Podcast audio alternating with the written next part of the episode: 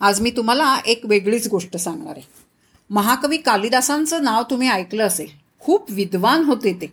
अकबर बादशाच्या दरबारामध्ये नवरत्नांपैकी एक होते. आणि त्यांच्या कंठामध्ये सरस्वतीचा वास होता. यश प्रतिष्ठा आणि त्यामुळे मिळालेला सन्मान पाहून त्यांना जबरदस्त अहंकार झाला होता. खरं म्हणजे विद्या विनयन शोभते. पण सगळं ज्ञान मिळवलं आता काही राहिलं नाही. म्हणून आपल्यासारखा ज्ञानी कुणी नाही असा त्यांना अहंकार झाला होता. एकदा काय झालं शेजारच्या राज्यातून त्यांना चर्चा करण्यास शास्त्राधारावर चर्चा करण्यासाठी बोलवलं. कालिदासांनी विद्या विक्रमादित्याची परवानगी घेऊन निघाले. उन्हाळा होता. घोड्यावरनं निघाले. सतत प्रवास करून ऊन त्यामुळे कालिदासांना तहान लागली. म्हणून जंगलाचा रस्ता होता. दूर कुठेही वस्ती दिसत नव्हती.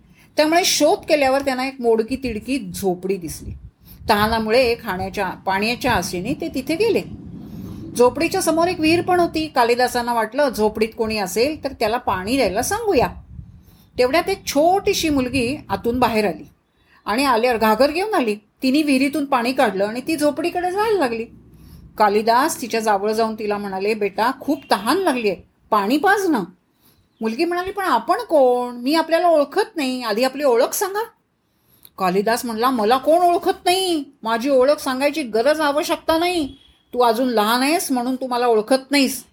असं ते तहानेनं कासावीस होत म्हणाले घरात कोणी मोठं असेल तर त्यांना पाठव. मला पाहिल्याबरोबर ते मला ओळखतील. माझा खूप मोठा नावलौकिक आहे आणि मी खूप मोठा विद्वान आहे. ते छोट्या मुलीला काय करायचं? त्यांच्या विद पण कालिदासाच्या घमेंडीपणाचा. आणि बडबडण्याचा त्या मुलीवर काही परिणाम झाली नाही. ती म्हणाली मी बुद्धी काय म्हणाले? मी बुद्धिवान आहे. ती बालिका म्हणाली तुम्ही खोटं बोलतायत. तुम्ही बुद्धिवान असणं शक्य नाही. जीवन दोनच गोष्टी बलवान आहेत. त्यांना मी ओळखते.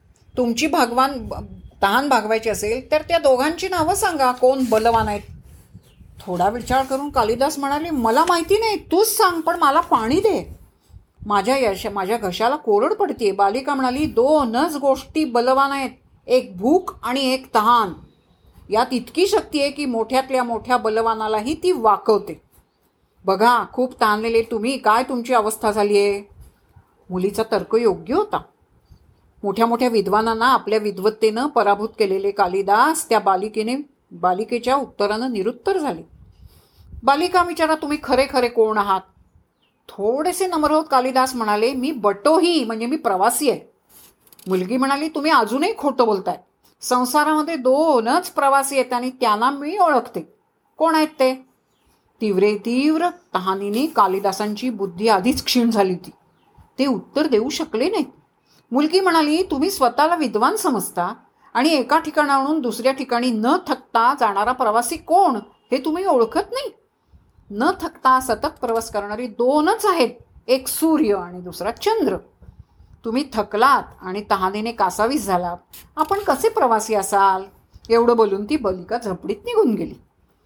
कालिदास खूप ओळखी झाले. जीवनात इतकं अपमानित ते कधीच झाले नव्हते. तहानेने त्यांची शक्ती कमी व्हायला लागली चक्कर यायला लागली.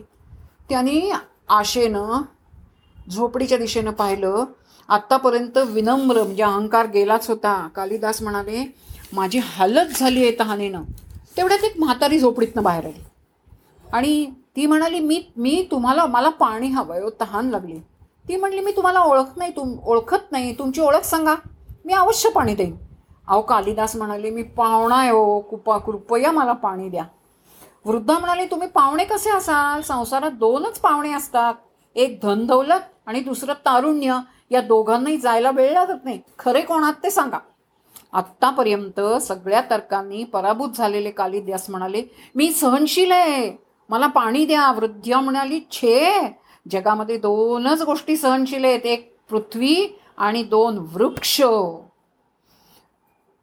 अवस्था कठीण झाली. मग ते म्हणले अहो मी हट्टी आहे. पुन्हा खोटं. दोनच गोष्टी हट्टी आहेत. एक नख आणि दुसरा केस. कितीही कापा पुन्हा येता. खरं सांगा तुम्ही कोण आहेत? ब्राह्मणा तू कोण आहेस? पूर्णपणे पराभूत झालेले त्यांनी कालिदासानी मग मी मूर्खच आहे. वृद्धा म्हणाली छे छे तू मूर्ख कसा असशील? मूर्ख तर दोनच गोष्टी. राजा जो योग्यता नसताना सर्वांवर राज्य करतो आणि दुसरा दरबारी पंडित जो राजाला खूर खुश करण्यासाठी बाटासारख्या कथा करतो.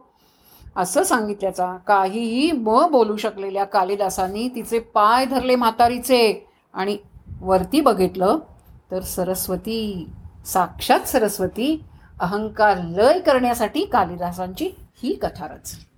किती झालंय?